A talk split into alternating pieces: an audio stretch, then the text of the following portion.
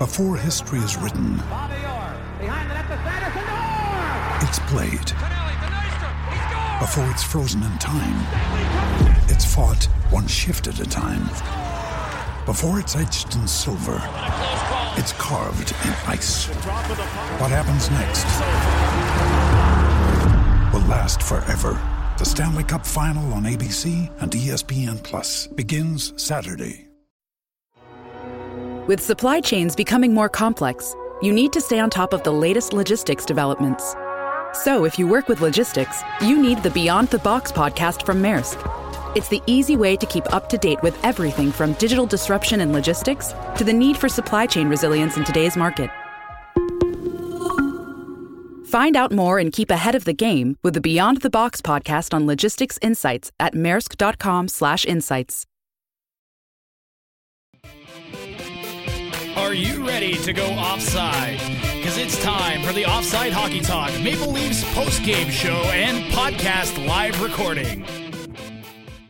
That was a heck of a hockey game. You know what? Uh, just before we get going, I want to make sure that I mention our sponsor, Muskoka Spray Foam Insulation. Make sure you visit them at msfi.ca. James, can you hear me? I can hear you. We are live right this second. Um, can I get your thoughts on that Maple Leafs game? There's uh, there's quite a bit to break down from the game overall, but I'd say in the third period we were mostly dealing with a, a team that was playing shutdown hockey. What do you think? Um, uh, it was a team that was trying to actually capitalize on having a lead and not blowing it for once. Uh, I'm sorry for the movement, folks. Uh, it's a lot of shifting and moving around here tonight. But um, no, it was a team that was trying to lock it down, trying to contain the victory they had and make sure that everything went properly. Ah, uh, Doug, I don't know. What do you think? I mean, there was there's certainly a lot to like about that game. Uh, it certainly w- it wasn't perfect. Uh, I mean, th- there was a, a, pretty ugly section in the first period there. Uh, again, another game where we didn't get off to the type of start that we need to get off to as uh, to be a competitive playoff team. Um, you know, there were there were things there were there were certainly more positives than negatives. I'll certainly say that. Um, I like the way Gauthier played. I like the the uh, I like the Moore being moved up to the Marner Tavares line and, and Kapanen getting out of there. That needed to happen. Uh, if we'd been able to go live properly during the second intermission, you would have heard me say that they need like Babcock needed to do something about that. Um, I, I again, I'm gonna go back to to Gauthier. Today it was really obvious that he was using his size the way he absolutely needs to. Uh, I thoroughly enjoyed watching him finally seem to like this is a breakout game for him, in my opinion. And he didn't even get any points. Aside from that, we managed to go all last intermission without even mention Morgan Rielly getting four points. Uh, that's kind of ridiculous. But don't you just uh, expect that from Morgan Rielly? I mean, at this juncture of his career, don't you just expect Morgan Rielly to be that dominant player? I mean, it's more a thing to talk about Morgan Rielly not getting points when he's now getting those points and doing those things like they talked about. He had what 19 or 15 points last year in October. He's up to nine quickly already. You know, this October. When Morgan Rielly's not doing those things, that's the problem. Morgan Rielly doing those things really is now. Yeah, he should be doing those things. So it's normalcy. Like Austin Matthews scoring a goal, you get excited, but it's what Austin Matthews is supposed to do. So now we've just expected the smooth skating, you know, rush, lead the rush, Morgan Rielly, get the points from last year. Same thing. We now expect it. But yeah, five points in one night or four points in one night's amazing. Yes, absolutely. The other guy I want to talk about a bit is uh, William Nylander. Um, th- this is he's he's steady.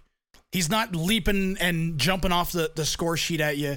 He's not, you know, making amazing play after amazing play, but he's playing steady hockey. He's doing little things. One thing that I, am thinking of particular is he was uh, down in the in Minnesota's end at one point, and he had the puck on his stick, and he was up against the boards, and he spun out and instantly took a shot at the net. It's a little thing, but just being able to do that, knowing that you're capable of doing it, and then actually doing it, that's such a nice combination to see from him. Um, that they were steady. His line with Matthews Matthews was steady. They don't need to be number one. Like it's it's great that we basically have two number one lines, but they don't need to be number one every single game or even most games when you have Tavares, Marner, and now apparently Moore doing th- what they do so well. You can afford to be a, a second line type player. I'm not saying that you know maybe that's how he wants to play the rest of his career or whatever, but there's no nothing wrong second. with it. I'm going to say this here about William Nylander. Just going to pump the brakes just for a second. How many points do you think William Nylander has in uh, six games so far this season? Uh, I'm going to go point per game. Six. Just about a point per game. He yeah. has five points so far That's on this solid, season. Man. So that is not bad. That is projecting to be way better than he did last year and maybe even career highs. So this guy that everybody was so worried about, no need to worry about it. If you look at guys like Jeff Veillette and all them, his carrying the puck and getting into the zone, you know, zone entries and all that good stuff, all that fancy stat stuff, he's doing well in those regards. And he is driving play. Some of the stuff he does is Morgan Rielly esque, where he carries the puck in, dipsy doodles, goes around the net, glides around. It's the same thing as Rielly. I like I like that you keep like okay, Morgan Rielly's a defenseman, James.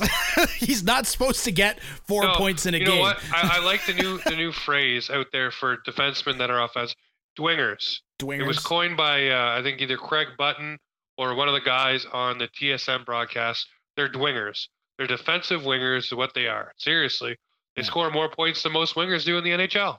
Well, I mean, I, I, I don't remember where Rielly was in the point ranking, but I'm pretty sure it was in the top hundred in the league. Don't quote me on that. I'm not sure about that. But yeah, I could I could certainly understand where the term's coming from. I mean, especially when you look at some of the moves that like, you know, Tyson Barrie has and whoever the other new defenseman we has is escaping my mind. Um, we've got we've got defensemen that have the moves, that have the skating ability. That's becoming more and more of a trend. I think this goes back into something we've talked about many times in the past on our podcast, which is that uh, hockey players in general are becoming a bit more homogenized. You're seeing less big, big, burly guys and tall, tiny little skinny guys, and you're seeing much more middle of the road, somewhere between six feet and six foot three, about 200 some odd pounds. That are just you know they're basically two A players. Uh, there, there's less there's less high skill guys and, and high intensity guys. Like you look at John Tavares, uh, five years ago, this is a guy that you would expect to be one of those skill players that isn't going to go and, and take hits and grind out in the corners. You can't have guys like that on your team anymore. Mitch Marner is is one of the only guys on the Leafs that I would say really fits that perspective at this point. Uh yeah, I guess uh, Mitch Marner would be that player, but you know, I'll give Mitch Marner his dues as well. The guy can take a licking and keep on ticking. Yep. Also, oh, yeah. he he shows up big on those penalty kills. A lot of people are screaming, especially when he goes down and blocks a shot. He's got the kind of open hand like this when he's going to block the shot. And a lot of people say, you know, you're going to break your hand, you're going to hurt your hand. But you know what? One of the biggest plays against Boston that everybody loved, that his whole entire team rallied around, was that block shot against Boston. I think it was game three when Mitch Marner laid it out on the line. This guy enjoys being a Maple Leaf, enjoys playing for the team. So, you know what? he can be that fancy off, offensively skilled guy that doesn't, you know, go into the corners or whatever. That's what Hyman's there for. That's what Moore is there for. If JT wants to muck it up and go grind a little, feel free. But Mitchie's that guy that dipsy doodles and does all the funny things and stirs the goddamn drink. Absolutely. I'm not. I don't want that to be taken as a shot at Mitch Marner. It was more just a general commentary on the way Leafs are generally going, uh, or not Leafs. I'm sorry, hockey players and and the style of hockey players that tend to make the NHL. You see the same thing at junior hockey. You just don't see that many tiny, tiny players. Like I'm gonna say, even like Wayne Gretzky sized players. That's just less and less common of a thing that's happening. I think we're gonna continue to see that trend. Uh, it makes a lot more sense when you don't have guys that are given specific responsibilities that everybody has to pick up the slack of all resp- like you don't have someone that's just going to be there to get in fights and be tough and bash guys anymore. Everybody's sort of expected to just be tougher to make up for that. So i think we will keep seeing that trend emerge. Um, maybe eventually it'll reach a point where where you'll see more mitch marners and and less tyson barries and uh and Mikheyevs like McCabe's, uh, I think, is a really good example of of what we're talking about. This is a, a guy that's capable of using his body, uh, is fast, like way faster than a guy that size should be. Has hands, like he literally he's he's not like I wouldn't say he's amazing at any one of those things, but he's pretty good at all of them. And I think we'll see more and more of that emerge. It certainly makes it easier to make your team more well rounded when you have a few players like that.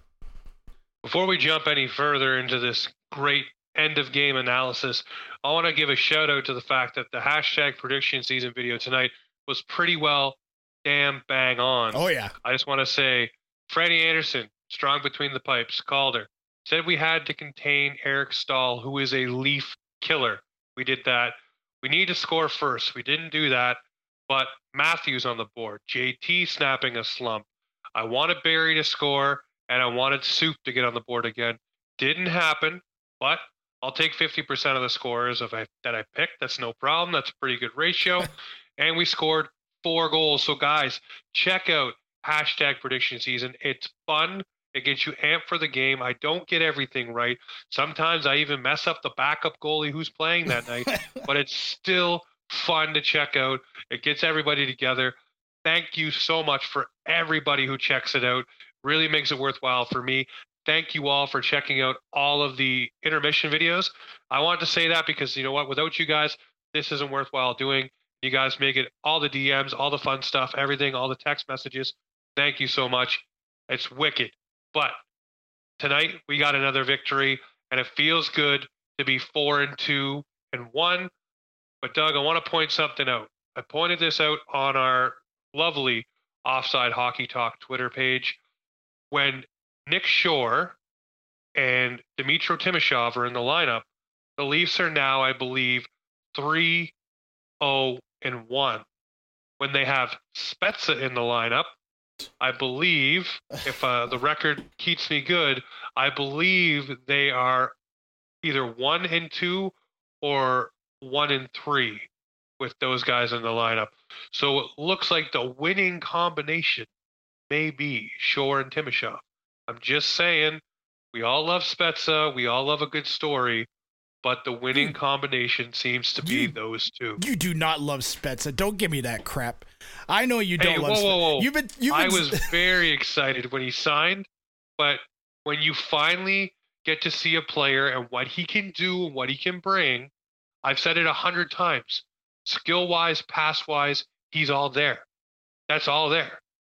But the speed to keep up with this fast Maple Leaf team, you were just talking about Mikheyev, a guy who just came over from Russia, who has breakneck speed and is a big guy. How fast the goat can skate now.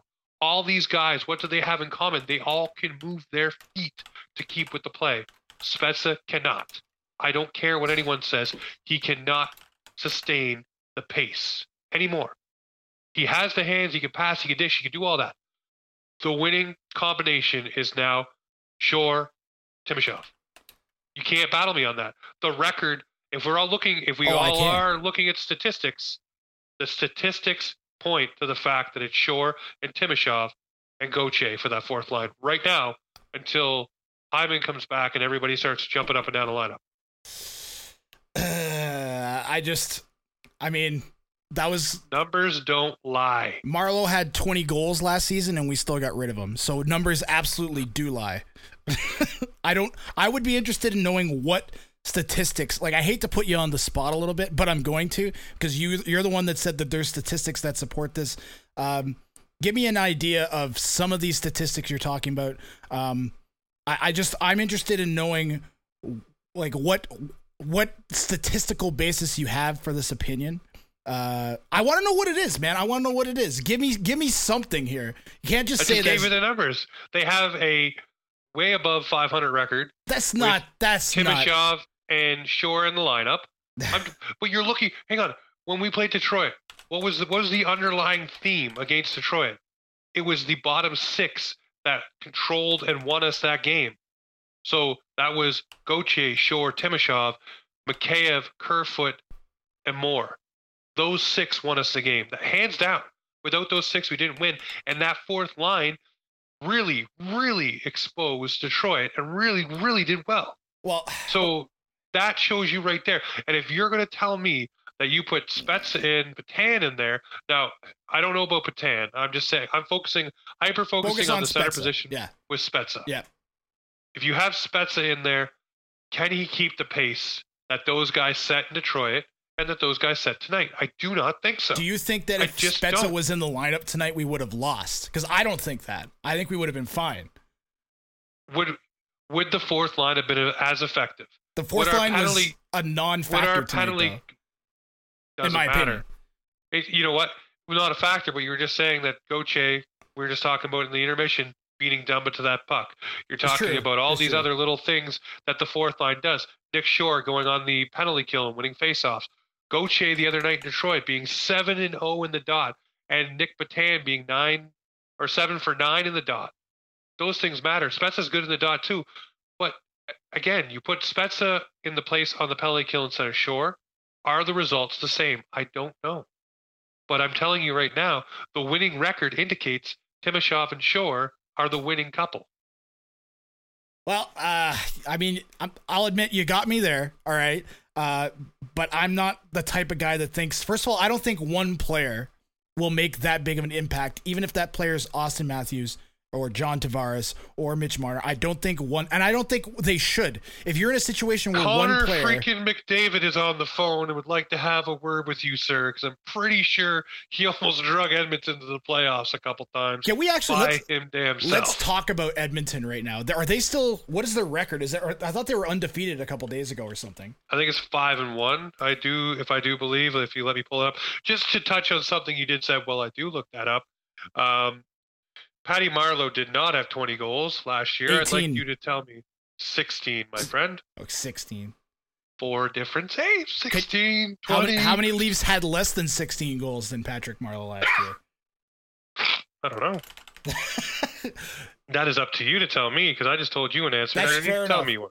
That's fair enough. I'll see how fast I can pull that up. While I pull up this uh, these statistics about the uh, the Leafs from last season, which is I don't even know if we should even be talking about this anymore, but I don't care. We're on. This is the road we're on now. Here, uh, let's take a look. The Uh, Oilers are five and one. They lost yesterday, three to one to the Chicago Blackhawks. And guess who scored a goal? The reclamation project that is James Neal. Just want to say, sorry, Calgary fans. I can't tell you enough. You cannot spin this any other way. Milan Lucic will never amount to what James Neal is. Now you watch. I say this, and I have James Neal in my fantasy pool because he was a he was a sleeper late round pick, and you and Mr. Jensen, you know Pete Jensen over at the NHL.com, both told me, "Oh, that's gonna be a bad pick." I'm saying seven goals ain't bad, boys, and that's all he had last year, and he's up to that now. So sorry, Calgary fans. Edmonton won that deal, and Connor McDavid may actually have himself a bona fide winger to play with. The only problem is they may not have the, the defense or the goaltending to get to the playoffs, anyways, even if they can score the lights out. So, uh, where's your old stataroo there, Dougie? My st- oh, so I I've got it. So back to Patrick Marleau. Um, he had 16 goals, 21 assists. So it's not like he was a non-presence. But what I find interesting, and I, this may actually be me kind of changing my mind a little bit, is there aren't a heck of a lot of guys that were that had lower number of goals, lower number of points than he did, and are still on the Toronto Maple Leafs. like you're talking like here, I'll, I'll run down the list real quickly, and Hang you on. can t- you can tell Before me. Before you run down the list, No, I, no, no, I no. want you to tell, I want right, you to tell me one thing about last year. What was the one thing that everybody said about Patrick Marleau near the end? What went? His legs. I'm saying it. I mean, that's what everyone what said. am I I- don't, what I don't agree sa- with it. I think What am I saying about Spezza? I think brains are more important. I think brains are more important than legs, straight up. You Otherwise, up, you can have all the brains in the world if you can't keep up with the play. I mean, Frederick Gauthier isn't very fast, and yet he's still in the NHL, right? The hey, goat charge is a thing, man. Nah, if you say so. The, the goat is when you beat Matthew Dumba in a foot race, you're doing all right. All right. You're doing all fair right. enough. Fair enough. So, but I just this is kind of ridiculous. I want to run down this list of players of guys who have less points, and right above Marleau, I'll say is Hyman and Janssen, and the only guy who is uh, who had more points than uh, than Marleau uh, and isn't on the team is Kadri. But everybody else, you're talking Jake Gardiner, Connor Brown, William Nylander. We're gonna not count because he didn't play half the season. Ron Hainsey, Tyler Ennis, uh, Travis Dermott, Jake Muzzin. Uh, Gauthier is literally the only one uh, other than Dermott. Uh, then you got Zaitsev, Lindholm, uh, Trevor Moore's down there, but he only had about 20 games played. Uh, Ozhiganov with 53 games. Like these are all guys that are no longer on the team anymore, or or alternatively were injured or didn't play that many games. So Or they're no longer in the NHL. yeah, or anymore. they're no longer in the NHL. So I mean, your your point your point is made. Uh, it- but I, I That's you your know argument right there. I mean, oh yeah, okay. But let's take a look at Jason Spezza's stats and just see how they stack up. We're gonna take a direct look at this, folks. Um, the past this... two seasons previous to this, he's gone on a nosedive uncontrollably for points wise. Yeah, Before that, goals. I believe he was up in the 60, 60 point range two seasons ago. And now he's gone down. I think it was like 27 or 28 points last year. So 16 like and 17, he had 50 points, 15 goals, 35 assists. Then he was 26 points, 27 points the last two seasons. Um, yeah, you know, there's there's something to that. Uh, the guy is still Jason Spezza. I mean, but are, okay, no, just park with me for a second here and let's talk. Do we need a marquee name to sell tickets in this town? No. No, Do we need a marquee name to put on the banners to say, come watch us, Jason Spezza plays here? No, we have Austin freaking Matthews for that. We have Willie Nylander, Mitch Marner, Jason Barrie, Morgan Rielly. Heck, we got the Ginger Save God himself and Freddie Andersen. You know, we have the star power. Okay, we don't need to draw. We're not a smaller market team that needs to go out and get an older veteran to kind of get people back in the building.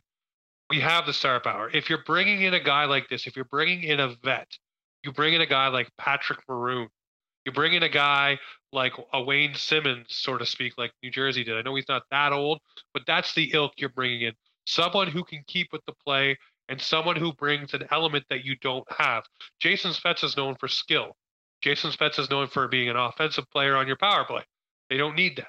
Now they're trying to transform him into a fourth line checking center who plays in the penalty kill.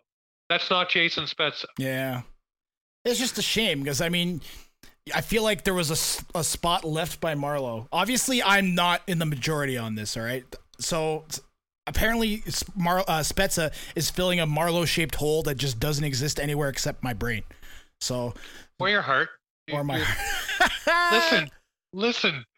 I love the fact that we have Jason Spezza on this team as much as you think I don't. I love the fact that he's a Maple Leaf, and I love the fact no that he may him. hang up his skates on this team. But the fact is, when Hyman comes back, he makes it even tougher for you to justify having him in your lineup.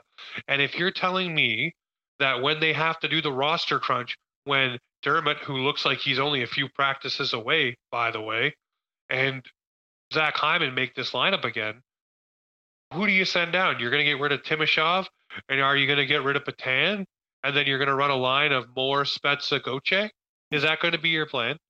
Honestly, I think I think Moore is locked in on that top line with uh, with Tavares until obviously until Hyman gets back. Well, that's what I mean. That's what I'm saying. When but Hyman comes back, the flip side of that, the shift. The flip side of that is, do you take, do you disassemble this? Well, like, okay, this is so premature for me to be saying this, but my question is, do you disassemble a line that has obvious chemistry like that line does?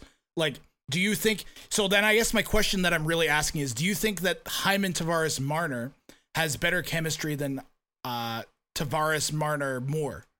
Yes. They played together for a full season, and the numbers again. You look at the numbers. Hyman's not the guy who puts up all the points, but he's the guy that does all the work to get the puck to the right places. Yeah or he goes in and, and no, crash bangs booms and the puck pops free. You know, can Trevor Moore do that?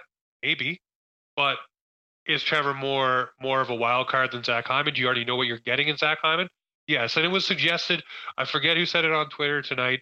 Um, it may have been, um, oh my God, um, may have been Dylan Morrow. I'm not sure who said that. You know, you may see Zach Hyman come back and actually play on that fourth line for a few games to get his legs acclimated and get himself back into game shape, so to speak, which is not a bad idea. But the de facto spot for him is that first line. But here's the caveat to what you're saying Trevor Moore is the exact kind of player that Mike Babcock loves. So that is a player that definitely could be shifted into that top line role. And if Hyman, for whatever reason, struggles, maybe he goes up there. But I want to say something about Kapanen. Kapanen wasn't served for that first line role. It sucks because he's got the speed. Maybe put too much pressure on himself. Who knows? But when you put him on that third line tonight, he had two beautiful chances already. I think that's his home. Second or third line, away from the top defensive pairings, top defensive centers. Seems like he can hang there no problem. And maybe that's what you need 20 goals from a second or third liner. Take that every day of the week. I mean, chemistry wise, even statistically wise, it looks like even like from a type of player, it looks like he should fit in one thing that he doesn't do that Trevor Moore does that Zach Hyman does is uh, he turns away from plays. Kapanen will go into the corners, but he's not going to take the big hit from the other team's defenseman to make the play. He turns away from them. He tries to avoid them. Uh, there was an ex- excellent example where we had uh, Tavares and Marner set up in front of the net, and he had the puck along the sideboards. And rather than take a look at what to do with the puck before moving it. He just fired it towards sort somewhat towards the front of the net without looking, and we turned the puck over and they went down. I think that was actually the three on one that they got. But he he did that. Uh, he's he does that a lot, and to me, that's something that he could fix and improve. But we don't need Kasperi Kapanen to improve that. He doesn't need to be that type of player. It's like you said, if you put him on a lower line and you, you task him with skating around the other team's defensemen, uh, with with cycling in really quickly to the front of the net where guys can't track him, with with putting the moves on the other team as opposed to having to dig the puck out and take hits and stuff. He's in a much better position for success. We don't need him to do that. We do need guys to do that. Um, it's great that we now have Trevor Moore who is who's showing that he's capable of doing it and willing to do it. And I think that second part is the most important is finding guys who are willing to go into the into the corners, who are willing to take hits to make plays. That's the most important thing uh, in, in, that position. Um, I'm just going to go back to what I said during the second intermission. You need a Ty Domi to play with Mats Sundin sometimes. Um, now that we don't have any Matt, uh, we don't have any Ty Domi type players. There's not even that many in the league anymore. But Zach Hyman is a, a, a decent modern analog to that. Uh, Trevor Moore seems to be. Again, this is just one game that we're judging this new combination of. Do you think that we'll see the same line setup for next game? And what, do you, tomorrow with uh with Trevor Moore on the, the first line? And do you think we need some sort of similar shakeup to the uh, the Matthews Nylander line? Uh, you don't need a shakeup for the Matthews Nylander line. That line is fine. Um, nothing to worry about there at all. I'm not concerned about that line. Never, never an issue with that line. Same thing when asked today was Mitch Marner about his line with John Tavares and Kasperi Kapanen, and he said there's never a time to worry. Things will come, you know. And the problem with hockey players is we always say it. You know, was last year with Kadri hitting so many posts. It's mental, right? When the puck's not going in, you start putting pressure on yourself. You grip yep. the stick a little tighter. All those cliches, you know, it's all said.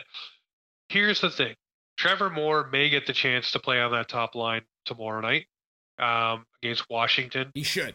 Um, you don't know. Babcock is a stubborn old goat. Yeah.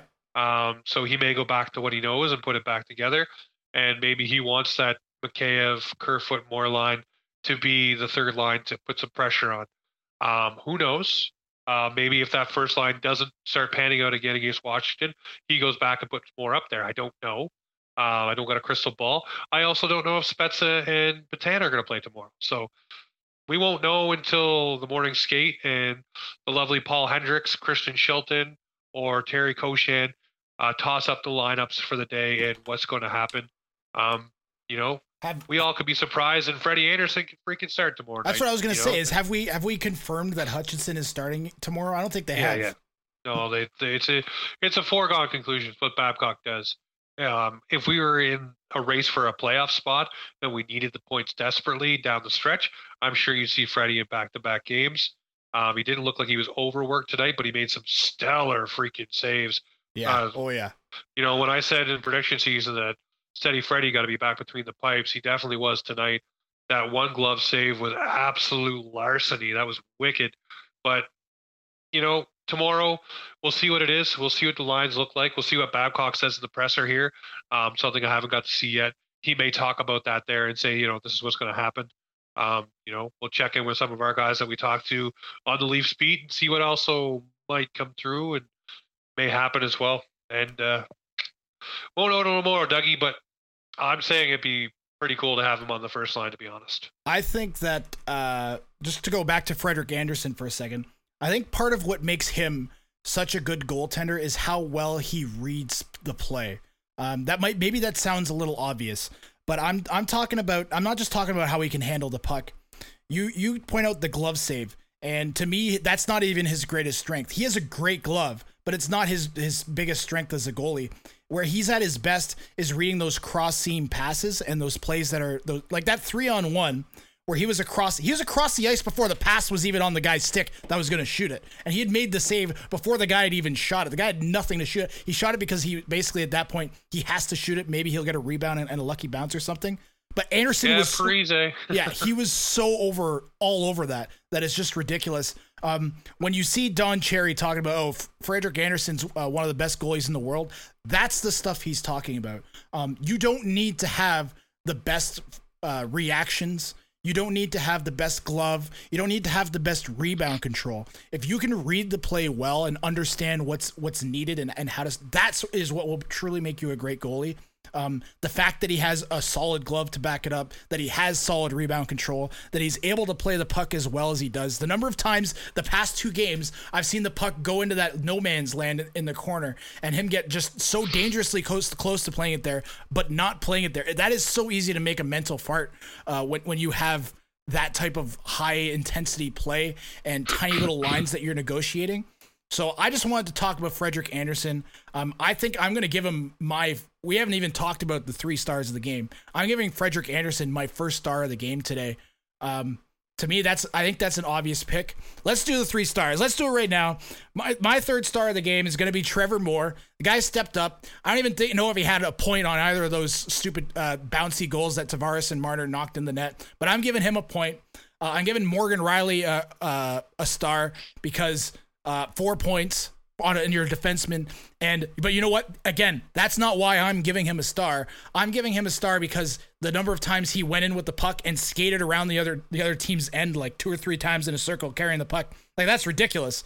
Like that's that stuff is is almost as important as getting the points because you're controlling the puck. You're wasting the clock. You're tiring the other team out. You're setting your own team up for success when you do stuff like that. The fact that he did that and he got four points is ridiculous. My first star, as I already said, is Frederik Andersen. James, hit me with your three stars for today's game.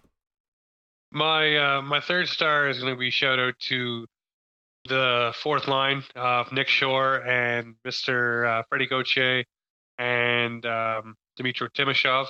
Um, they're tasked with hard minutes, containing players, keeping people deep. Uh, this goes back to the Detroit game and this game. Um, I really like what they bring. I like the goat speed. You know, I like them jamming up the play, gumming it up, doing little things like that. So the, the fourth line gets my third star. My second star is Morgan Rielly. He's been a little bit of a whipping boy this week, um, to put it lightly. Unfortunately, um, you know, he hasn't had the best defensive positioning and, you know, just gaffes and stuff like that, giving away the puck. We've all talked about it. Things that have happened that aren't Morgan Rielly esque, but you have a game like this and it really brings it out. I'm happy for Morgan Rielly. And, you know, there's lots of things to be proud of for what Morgan does. So the rest of the season, I bet you we're going to see the Morgan Rielly we're used to. My first star is Ilya Mikheyev. Hmm. Um, you know, this guy, he does so well. Okay, you're dressing North American ice. You you haven't played the North American brand of hockey, but you're scoring goals. You're finishing checks. You're doing little plays. You're getting pucks in deep. You're breaking up plays. You're doing all of these things that you know aren't expected of a guy who's transitioning into NHL play, let alone starting to play his NHL career on North American ice, smaller ice surface, the whole nine shebangs. He does not look out of place. And that goal against Detroit, where he turned on the turbo jets. Oh yeah. Come on, Superman was there for sure. that was awesome. So he gets my first star.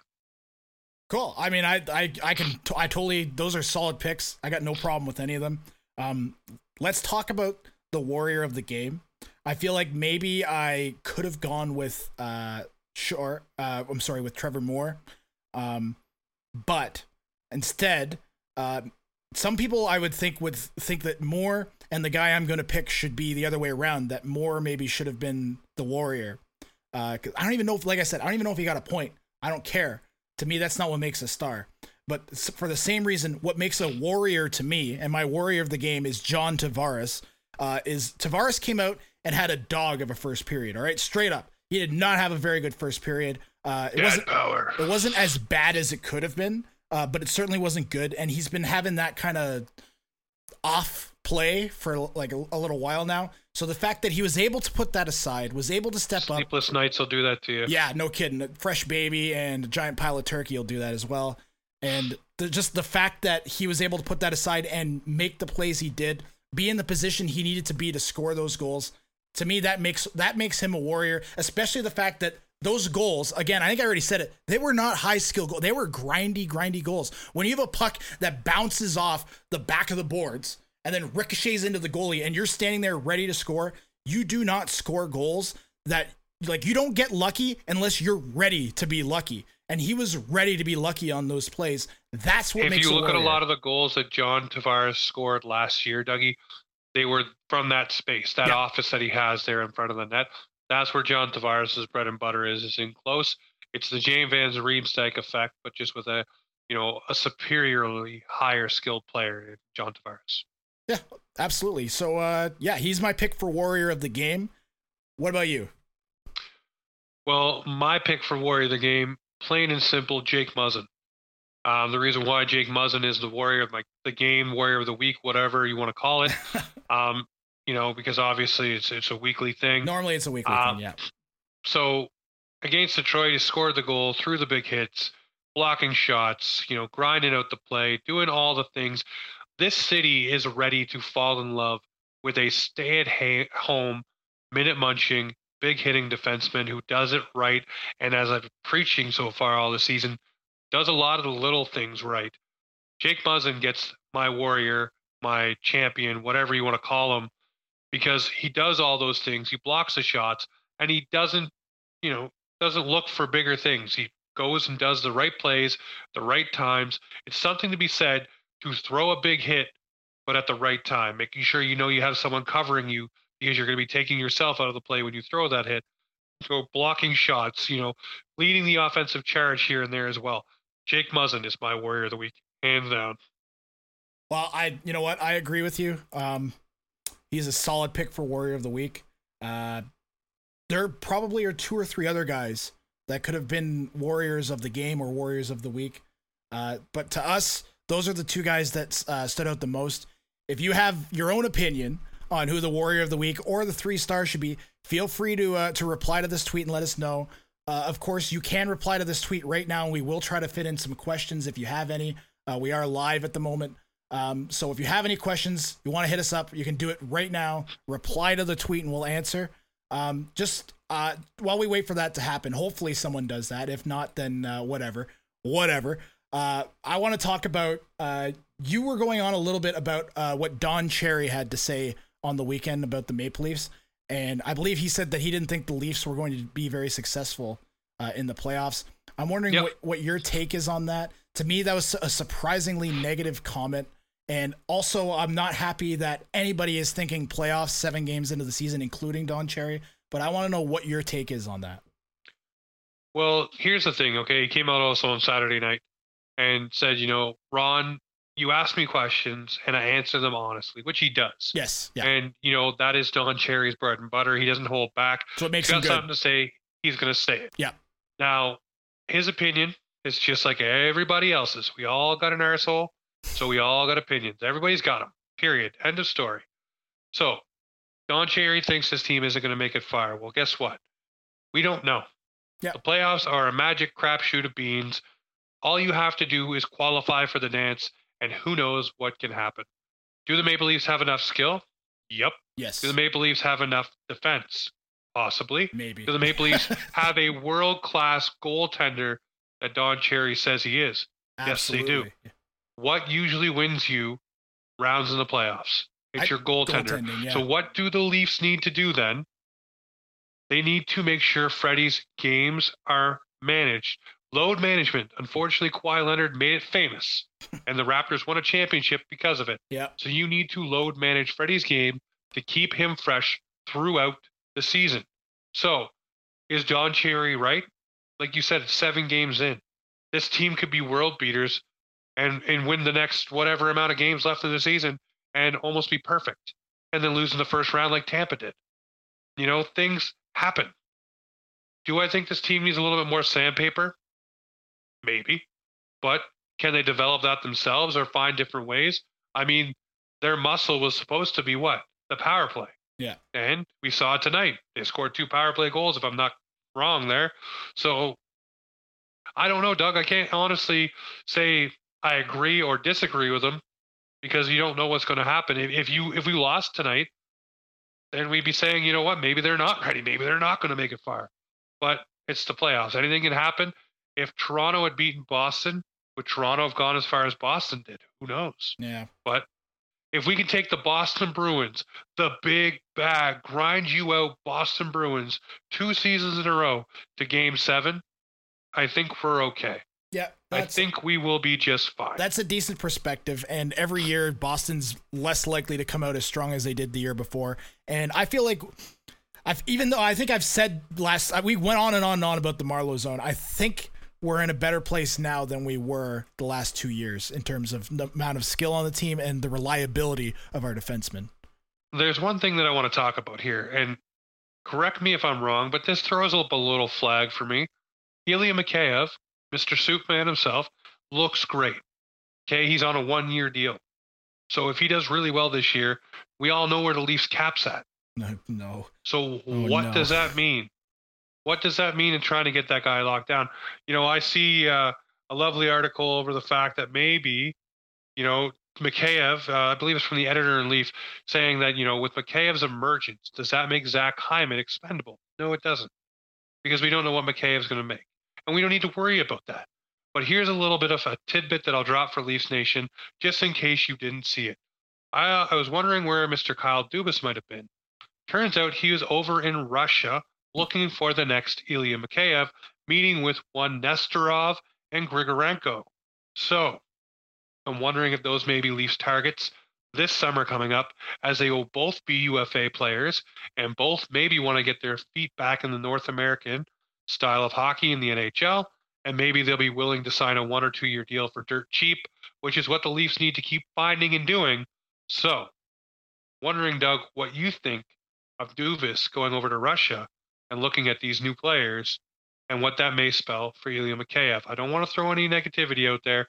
All I'm saying is Dubas is always a couple steps ahead. So I'm wondering if this is a one off with Mikheyev or is Hyman expendable and we keep Mikheyev? What do you think?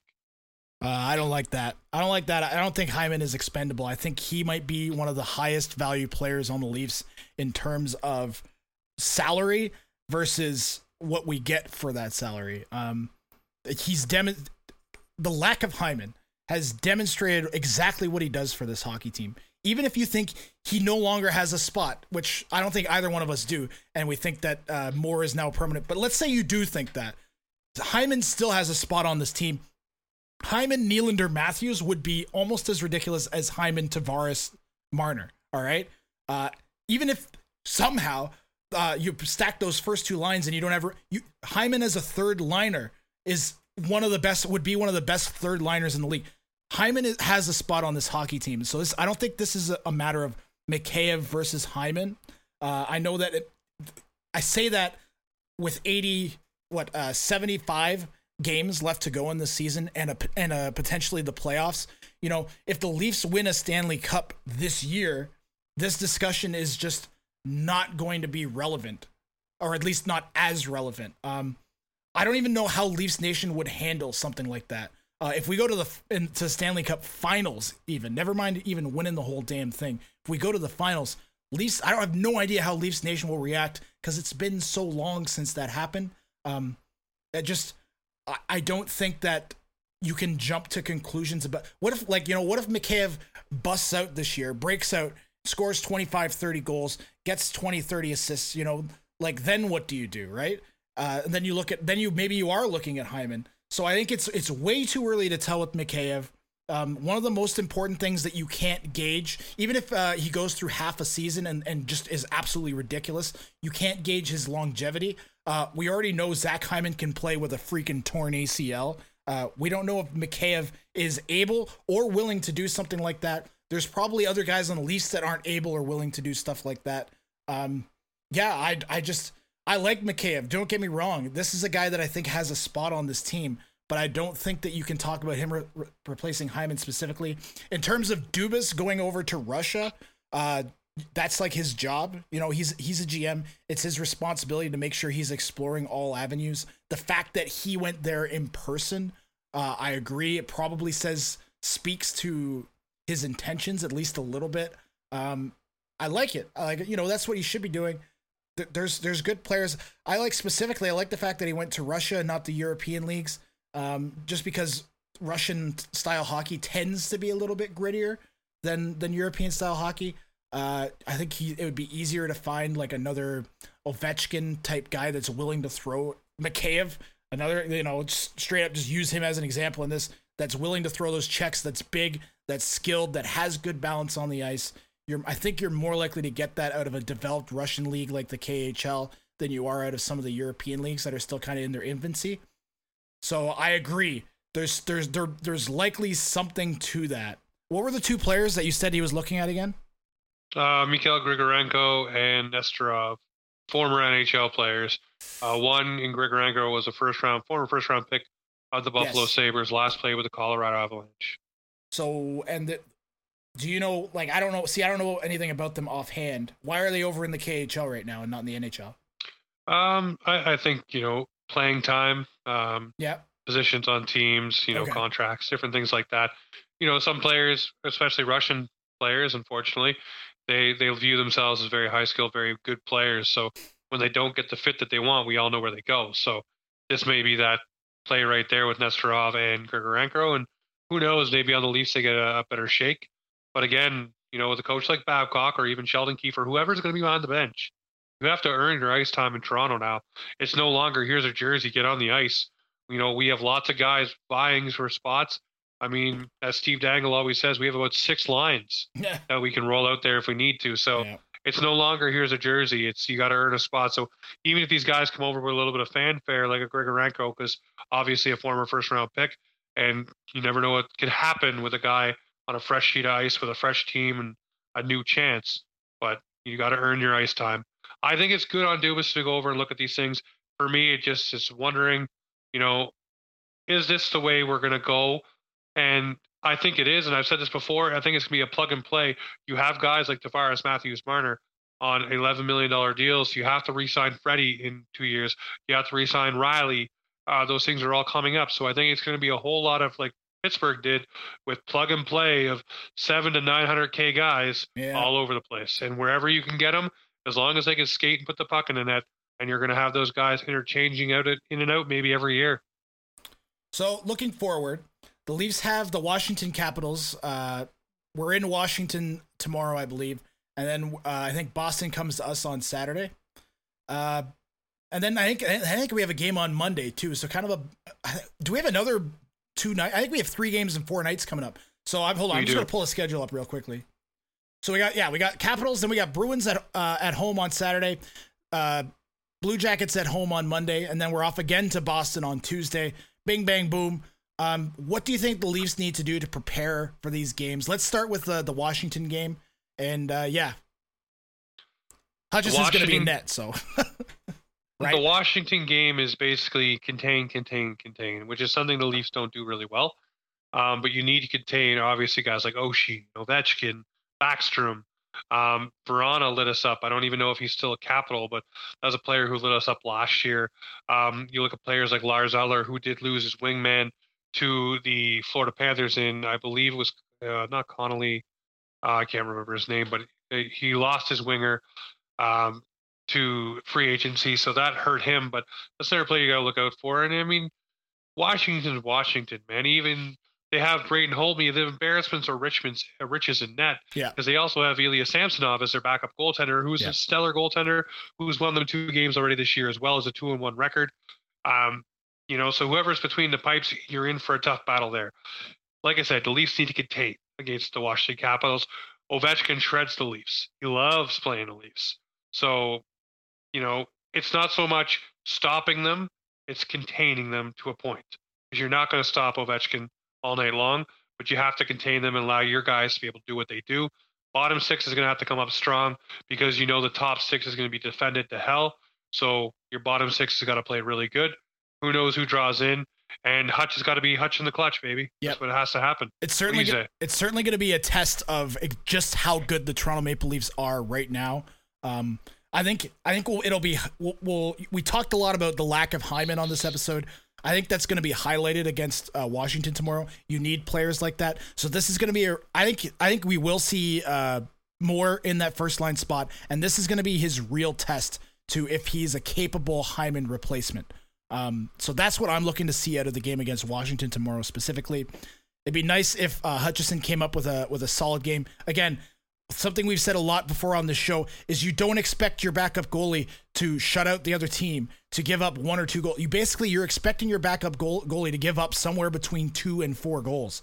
Uh, against Washington, I would probably think that we he'd give up three or four, maybe even five goals against Washington. If we're going to beat them, we're going to need more than that. And it's not Hutchinson's fault if he does give up. That's your job as a backup goalie is to be decent. It's not to be the greatest guy on earth. It's to be good enough to win you, steal you some games there. If your backup goalie has a 500 or just above a 500 record, that's that's all right. You know, that's not great, but that's you can't expect more than that out of a backup goalie.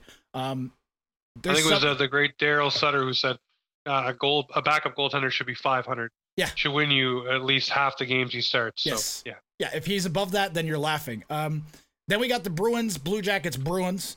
Um, well, let's let's pause for the cause for a moment there because we are going to be back on Thursday. So okay, how yeah. about we yeah. wrap on the the Washington game? We yep. will be back Thursday with another episode of Offside Hockey Talk, and we will get into the Boston Columbus game at that point in time because yeah, obviously idea. we're going to have a lot to unpack for the Washington game. What we've talked about here, prediction season will be back again, and also any other news that trickles down with players maybe getting closer to the lineup and things like that. So don't want to put the uh, the cart before the horse just yet and jump into talking about a Boston game or anything Fair like that because you don't know what could happen tomorrow night. Yeah, really. Especially where we're going to be going to air on Thursday, my friend. Yes, sir. Oh yeah. Oh yeah. Two a week. So you're right. James is right. We will be back on Thursday. I'm getting ahead of myself a little bit here. I think that's going to do it for us for tonight. Um, again, if you have any questions, you can you can send a send us a reply on Twitter. We're not going to answer them now because you took too long.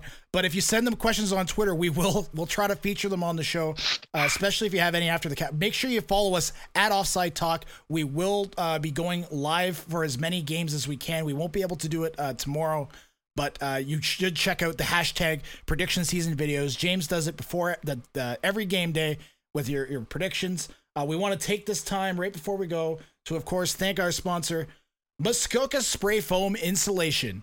You can visit them to get your house for information about how to get your house. I probably probably will insulate your house too. I mean that is what they do at msfi.ca. Uh, we're eternally thankful uh, to have sponsorship on the show it makes what we do just so much uh, more fun, more easier to do, and, and allows us to to bring stuff like this to you. But that is going to wrap it. I'm Doug Ireland. I'm James Roberts. And this is. Thanks so much for checking everything out. Offside Hockey Talk live.